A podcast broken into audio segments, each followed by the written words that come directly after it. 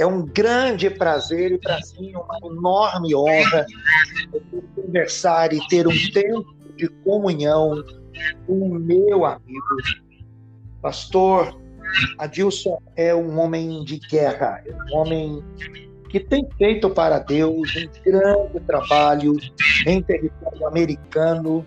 Atualmente ele está morando no estado da Georgia, de Atlanta, tem realizado para Deus o meu coração produz muita alegria. Existem algumas limitações e a gente precisa, e ao longo dessa é, valiosa conversa que vamos ter agora, nós vamos analisar um pouco sobre isso. Pastor Adilson, que o Senhor Deus te abençoe, meu irmão. É um prazer falar contigo. Prazer é todo meu, pastor Jean. A gratidão a Deus pelo privilégio de podermos desfrutar de alguns minutos aqui falando com o povo de Deus. Que bom. Você me disse essa semana algo que mexeu muito com o meu coração. Nós falávamos sobre gratidão. E você disse para mim assim: eu aprendi ao longo desta semana a ser grato pela hemodiálise. Aquilo mexeu muito comigo. Porque se não fosse pela hemodiálise e por muito sofrimento que eu passo, né? Você dizendo isso para mim, eu não estava vivo. Eu queria que você compartilhasse rapidamente com todo mundo que está agora conosco o que, que é essa gratidão pela dor, o que, que é essa gratidão na hora do deserto, da incerteza, da angústia, o que, que é essa gratidão na enfermidade. Pastor Jean, se é uma coisa que eu tenho aprendido nesses últimos meses da minha vida, é sobre gratidão. Porque há cerca de um ano e meio atrás, é, eu tive a infelicidade de descobrir que meus rins pararam de funcionar e aí eu tive que começar a fazer hemodiálise três vezes por semana. A princípio eu desesperei, eu fiquei nervoso, eu chorava muito dia e noite. Isso pode falar? Desculpe. Pode falar, eram os dias, os primeiros dias, as primeiras semanas foram muito terríveis. Graças a Deus, Deus me deu uma esposa sábia, uma mulher de Deus, que soube segurar, contornar e me ajudar a enfrentar essa realidade. Mas eu não tinha me dado conta ainda de que eu só estou vivo, embora é chato de fazer, é ruim de acordar às 5 horas da manhã para ir para uma clínica três vezes. É, na verdade, agora são sete dias na semana, porque é, eu acordava três vezes por semana para ir na hemodiálise às 5 horas da manhã, e aí o senhor sabe que tudo que é feito é, na, em sequência acaba se habituando. E meu corpo acabou se habituando a acordar às 3 horas da manhã, às 5 horas da manhã. Então agora eu acordo todos os dias às 5 horas da manhã. Uau! Então, já não são mais três dias, são sete dias na semana. Então eu, essa semana eu estava ali meditando e parando, olhando os passarinhos cantar, sabe? Aqui no fundo da minha casa. E tomando um café, com Mas você faz, você faz, você está morando em que cidade agora? É muito na longe da... Muito longe de onde? Você está morando em que lugar agora? Você está morando em Marieta? Você está morando em Atlanta mesmo? Em que local que você está morando na Georgia? Não, não, em Marietta, na cidade de Marietta, na Georgia. Próximo a Atlanta aqui, bem próximo a Atlanta. Sim, que eu conheço, conheço bem, uma linda cidade. É, mas assim, é muito longe. Você sai 5 horas da manhã e você passa a manhã inteira. É, não, não, três vezes por horas da manhã. Saio, eu levanto, tomo um café e 5 e meia eu saio da minha casa para chegar na clínica às 15 para 6. Uau. Aí eu entro e aí tem que fazer aquele procedimento todo agora de temperatura, pesar e ir para a cadeira. Lá na cadeira uhum. sempre vai ter uma enfermeira que ela já está preparando a máquina, limpando a máquina, fazendo a limpeza, preparando tudo. Pra, é, normalmente começa entre 6 e 6 e 5 é, é o procedimento. E vai até as 9, 9 e 5. São três horas. Né? Meu né? Deus, nós estamos falando de três horas três horas. Três horas batidas. Nessas três horas, é, funciona assim. É normal tirar 3 quilos de, de sujeira no nosso organismo cada vez que vai. Então tenho que ter uma dieta balanceada, tenho que vigiar muito no líquido, para que eu não ultrapasse esses 3 quilos. Porque se passar os 3 quilos, é, eles vão tentar tirar, e aí a gente sofre muito. Aí a pressão cai muito, então você começa a dar, ficar zonzo, você começa a dar ânsia de vômito, é, começa a dar alguma, ter algumas consequências em cima disso. Então a gente procura tirar de 3 para menos. Né? Graças a Deus eu tenho conseguido me controlar em 2,2 kg, 2,300 Final de semana, às vezes um pouquinho mais, mas eu tenho controlado em dois, no máximo 2,5 2,5 kg. Então, tenho conseguido me controlar, sabe? E, e, como eu estava dizendo, pastor, nessa, nessa manhã, nessa semana, eu estava ali tomando meu café, um dia que não teve hemodiálise, e de repente eu começo a ouvir os, os pássaros cantar. E eu sei que é difícil as pessoas acreditarem, mas não vai me importar quem vai acreditar quem não vai acreditar, eu sei. Eu ouvi na interpretação do canto do pássaro, ele dizendo obrigado, ó Pai, por mais um dia. E outro replicava e dizia obrigado pela hemodiálise. Eu ouvi com os meus ouvidos carnais Glória a interpretação do canto do passarinho dizendo obrigado pela hemodiálise. Naquele momento deu um choque na minha mente, deu um choque no meu corpo e eu caí na realidade que eu nunca, em um ano e meio, tinha agradecido a Deus pela hemodiálise. Se eu estou vivo hoje, podendo falar com o Senhor nesse momento, é porque existe um tratamento chamado hemodiálise. Sim. Eu lembrei, eu lembrei que quando eu estava no Brasil ano passado, eu fazia hemodiálise lá, e aonde eu ia fazer, tinha 80 pessoas na sala. 80 pessoas na sala. Eu faço hemodiálise aqui em uma sala que só tem apenas 6 pessoas. Então, o risco de contaminação, de uma série de, de outras coisas que podem acontecer, é quase zero aqui. E ao longo de um ano e meio você nunca havia agradecido a Deus nunca. por todos os cuidados, por todo o zelo, por toda a maneira como, mesmo na sua dificuldade, Deus estava tendo com você nesse deserto de enfermidade. Meu Deus. Nunca, nunca, nunca, nunca, nunca. E assim, tem pessoas que ainda não caíram a ficha, mas nesse momento pode cair essa ficha. Nessa hora pode cair essa ficha. Talvez você não está fazendo hemodiálise, mas tem uma casa para morar, né? tem um carro para se conduzir para o trabalho, para a escola, para buscar um filho, para socorrer alguém. E você não deu conta. E foi Deus que te abençoou para você para você ter esse carro, ter essa casa, ou ter o que for, para poder você continuar a tua vida. Adilson, e nós podemos ampliar isso e dizer para as pessoas que tem gente que não tem um carro, mas tem a perna. Né?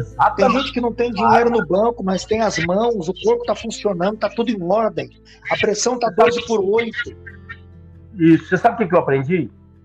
Que a gratidão, isso aqui é forte. A gratidão, ela abre as janelas do céu para o próximo milagre. Uau. A ingratidão, ela fecha as janelas do céu para o milagre chegar na vida da pessoa. Então, eu vou contar um testemunho para o senhor. Eu tenho um carrinho 2012. Eu paguei uhum. 5 mil dólares nele. 5 mil.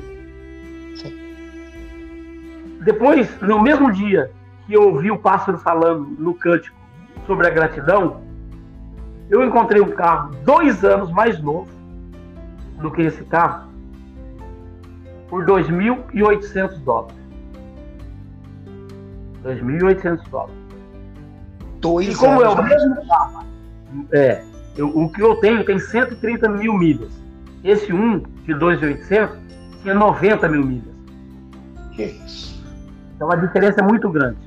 Aqui nos Estados Unidos, para você ter uma ideia, todo carro que tem abaixo de 100 mil milhas, ele vale, um exemplo, tá? O, meu, o carro que vale 5 mil dólares, com menos de, com menos de 100 mil milhas, quando passa 100 mil milhas, ele começa a desvalorizar ele passa para valer 4, aí vai para 150, ele passa a valer 3, passa a valer 2, passa a valer 1, até não valer mais nada. Então, esse carro de 2.800, eu fui lá ver. Cheguei lá, olhei, não estava funcionando o ar-condicionado e estava dando uns, uns soco a hora que você ia andar. E aí eu falei pro cara assim, ó, falei, ah, desculpa, mas não dá, né, para pagar esse preço. Não, já tava barato, mas não tá funcionando o ar, não tá funcionando isso, tá ruim isso aqui, tá ruim isso aqui, tal. E ele falou, mas quanto você me dá então? Eu falei assim, olha, eu não tenho esse dinheiro que eu vou te propor, mas se você falar que aceita, eu vou dar um jeito de arrumar ele. Eu te pago 2.500 dólares nesse carro. Ele falou, então você me aguarda um minutinho, eu vou ligar para minha sobrinha, que é a dona do carro. Aí ele ligou na minha frente, perguntou para ela, colocou no viva voz, ela falou, ok, eu faço. Aí eu tive que ligar para alguém para poder arrumar dinheiro para mim. Aí arrumar, um amigo meu, Luiz, arrumou, pastor, no mesmo dia que eu fui grato a Deus pela hemodiálise, que eu comecei a agradecer, eu fiz aquela gravação, aquela, aquela live que eu mandei para o senhor o áudio. Sim. Deus me abriu essa porta. Pastor, Deus não dá nada para ninguém, mas ele tem uma porta que ele abre e ninguém fecha. Ah, né, cai. Meu Deus. E, e tem uma coisa que é interessante, que no ambiente da gratidão, independente de você estar com enfermidades econômicas, porque tem gente que é enfermo econômico. A vida é. dele é uma enfermidade econômica, né? Ele não prospera, ele não avança, ele não conquista, ele está doente economicamente. Né? Hoje Todo homem que está doente economicamente, ele é egoísta. Ele hum. pira um pouco o meu primeiro. Ele não, não, não abençoa ninguém, não cuida de ninguém. Tudo bem, vamos deixar para lá. Mas tem as outras doenças também. E nas outras doenças você encontra homens amargos, mulheres amargas, tímidas, caladas, pessoas que estão vivendo numa caverna, esperando para morrer, e todo dia parece que é uma doença pior do que a outra. Tem doença pior do que a própria doença, que é causada por aquilo que ele está sentindo. Ok, vamos lá. Quando você começa a gerar gratidão no teu coração pelas pequenas coisas, é um pássaro que canta, é uma interpretação que Deus te dá daquele canto, é uma provocação que o céu produz para que você comece a se despertar e a viver de fato uma vida sem um lachum hará. Tem uma expressão que está muito aí na internet, todo mundo falando sobre isso, que é ficar falando palavras que não glorificam a Deus, reclamando demais, perdendo boas oportunidades de ficar calado. Né? Quando não tem nada para falar de bom, fica calado. E é quando você, meu amado, você é, cria uma situação de meu Deus, eu quero agradecer ao Senhor por esse pedaço de pão. Eu não tenho o que comer, mas tem gente que tem menos que eu. Né? Se a minha é. luta é grande, tem gente enfrentando a luta pior do que a minha. Então, quando você gera gratidão, Deus vai lá e te mostra que é no meio do louvor, é no meio da adoração, é no meio da gratidão, é no meio do reconhecimento das bênçãos que Deus nos dá todos os dias. Algumas destas bênçãos a gente não vê. O Senhor não precisa me dizer todo dia o que Ele faz de bom para mim. Mas não. eu não tenho que ficar vendo tudo. Tudo bem, tem coisa que eu consigo ver. Mas mais de 90% dos livramentos, das bênçãos e de tudo, meus olhos humanos não conseguem perceber. Então eu estou assim maravilhado com o seu testemunho.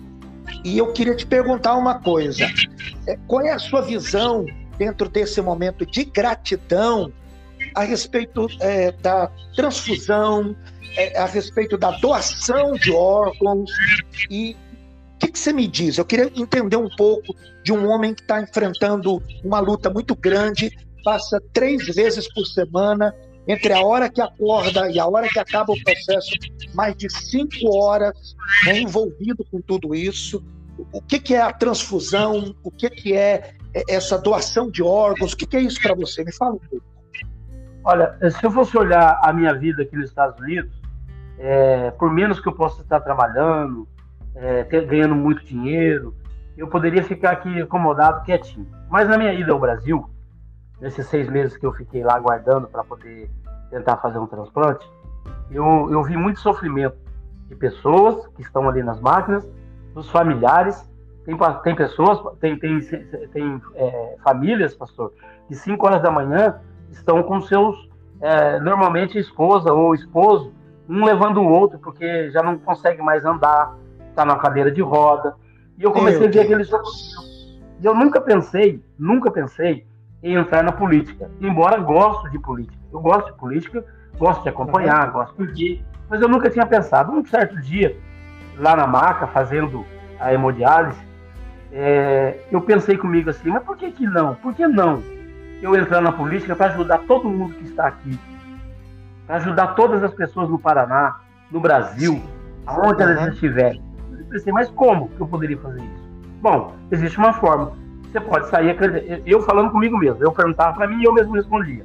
Você pode sair a candidato a deputado estadual e aí ajudar as pessoas. Aí eu, eu respondia para ele, mas como que eu vou sair a deputado estadual se eu estou há 23 anos fora do Brasil ninguém me conhece mais? Como que eu vou entrar numa campanha para ser candidato se ninguém sabe quem sou uhum. eu? Sim. Aí eu, eu, vi, eu ouvi aquela voz, aquela voz que Deus falou para Moisés chegar diante de Faraó. Diga, um eu sou está mandando. Eu ouvi de novo essa. E então eu tomei a decisão. Hoje eu sou pré-candidato a deputado estadual no Paraná, porque eu quero sair a, a, a, candidato e vou ganhar e quero trabalhar para ter o maior hospital de transplante no Paraná. Tá, é. então deixa eu entender. Você está saindo, você é cidadão americano.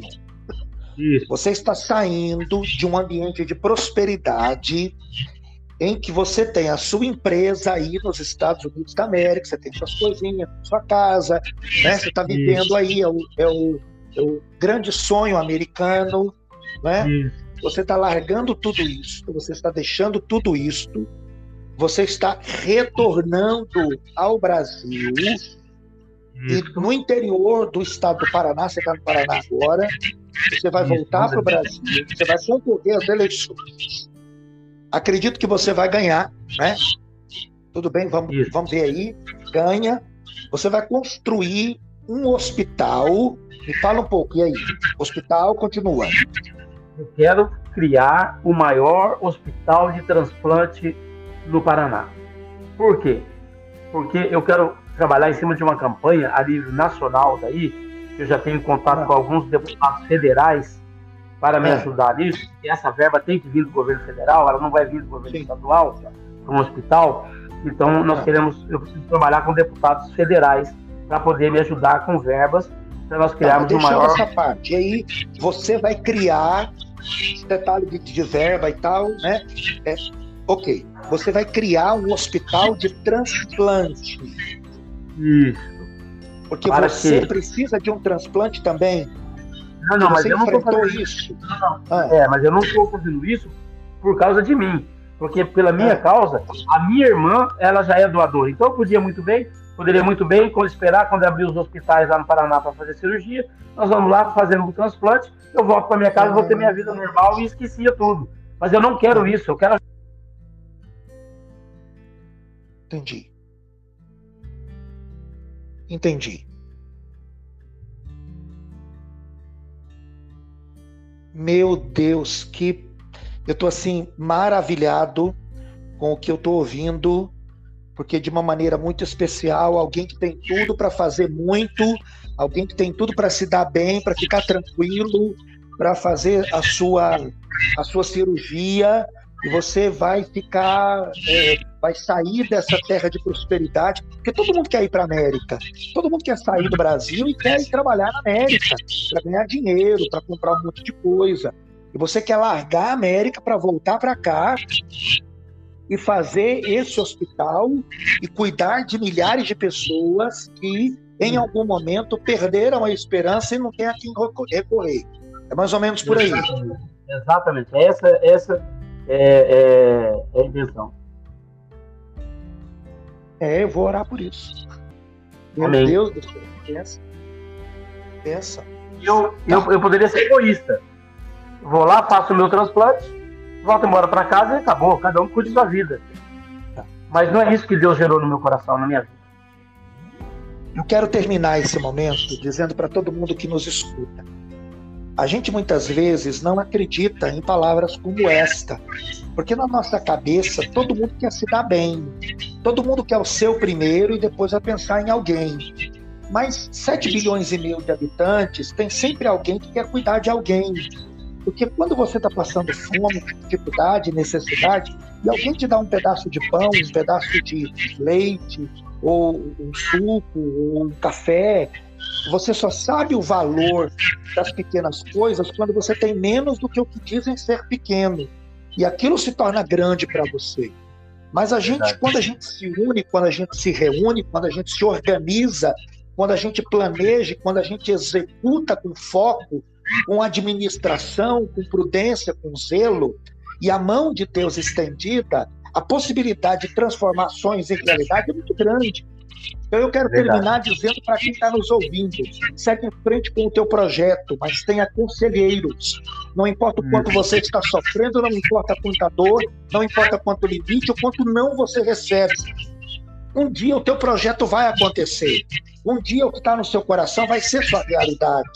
Eu quero agradecer a Deus pela sua vida, pastor Adilson, que Deus te abençoe muito aí em solo americano e quando voltar ao Brasil, bem-vindo. Quero te dar um abraço e eu quero agradecer por todos os ouvintes que estão conosco, todos que vão participar e vão refletir um pouco em tudo que nós acabamos de ouvir. Eu lhe sou grato por esse tempo, por esse momento de comunhão. Eu vou te dizer uma coisa: há uma bênção de Deus para você. Porque quando você pensa naquilo que Jesus mais ama, que é gente, que é povo, que é vida, que é família, então a bênção de Deus vai te acompanhar. Um grande abraço, tempo de vitória para sua vida, que Deus te abençoe. Só me permite mais um minuto, por favor? Claro, por favor, por favor. Assim que o senhor estiver nos Estados, vier para os Estados Unidos também, a minha casa está aqui à sua disposição, o quarto de profeta está pronto para recebê-lo. E eu queria é, fazer um, um apelo para você que está nos ouvindo. Você que ouviu tudo isso, se você se sentiu tocado por Deus em algum momento, ou não tocado por Deus também, você pode tomar uma decisão sua de ser um doador de órgãos a partir de hoje. É Uau. importante você reunir com a sua família, é importante você reunir com a sua esposa, com seu esposo, com seus filhos e, e falar para eles: olha, quando eu ir para a eternidade, quando eu ir para a glória, eu quero que vocês doem todos os meus órgãos que for possível usar. Mas você também não precisa morrer para poder doar um órgão. A minha irmã não morreu e vai doar um rim para mim. Então ela vai salvar a minha vida. Ela vai fazer com que eu possa continuar vivendo o tempo que Deus permitir eu viver com é, mais saúde. Então, você pode tomar essa decisão hoje também. Você não precisa ligar para mim, você não precisa ligar para o pastor Jean. Você pode tomar uma decisão na sua casa hoje. Não deixe para amanhã. Pode ser tarde. Eu quero. Nossa, eu fico sem palavras. Que verdade. É... A gente pode fazer o bem para as pessoas agora, né? É... Você pode doar medula. Tem tanta coisa que a gente pode meu Deus, tem tanta coisa que a gente pode fazer pelo, pelo ser humano, pelo próximo. Uma coisa muito simples, que é fácil de doar, que é sangue, e as pessoas não doam, né? Então, o próprio sangue é, é fácil de doar. Nós vamos voltar depois com uma outra, uma palavra mais específica sobre doação, e eu quero muito lhe ouvir a respeito disso. Eu quero finalizar esse momento agradecendo a Deus pela sua vida, muito feliz, principalmente com tudo que nós ouvimos, pela sua lição de vida, pelo seu foco, pelo, pela sua determinação, pela sua coragem, pelo seu desprendimento e pelo seu zelo. Essas últimas palavras me tocaram bastante, acredito a todos que estão conosco também. Então, segue em frente, guerreiro. Deus é contigo, a presença de Deus é com você. E voltamos é, nesses dias, nós vamos falar especificamente sobre doação de órgãos. Um grande abraço para você que está nos ouvindo até agora. É, que o Senhor Deus te abençoe muito. E eu termino dizendo para todos nós: faça o bem ao teu próximo. Ame o teu próximo como a ti mesmo. Se esta verdade estiver dentro de você, nenhuma mentira do inferno vai prevalecer sobre a sua vida. Tempo de bênção e tempo de paz para todos. Amém.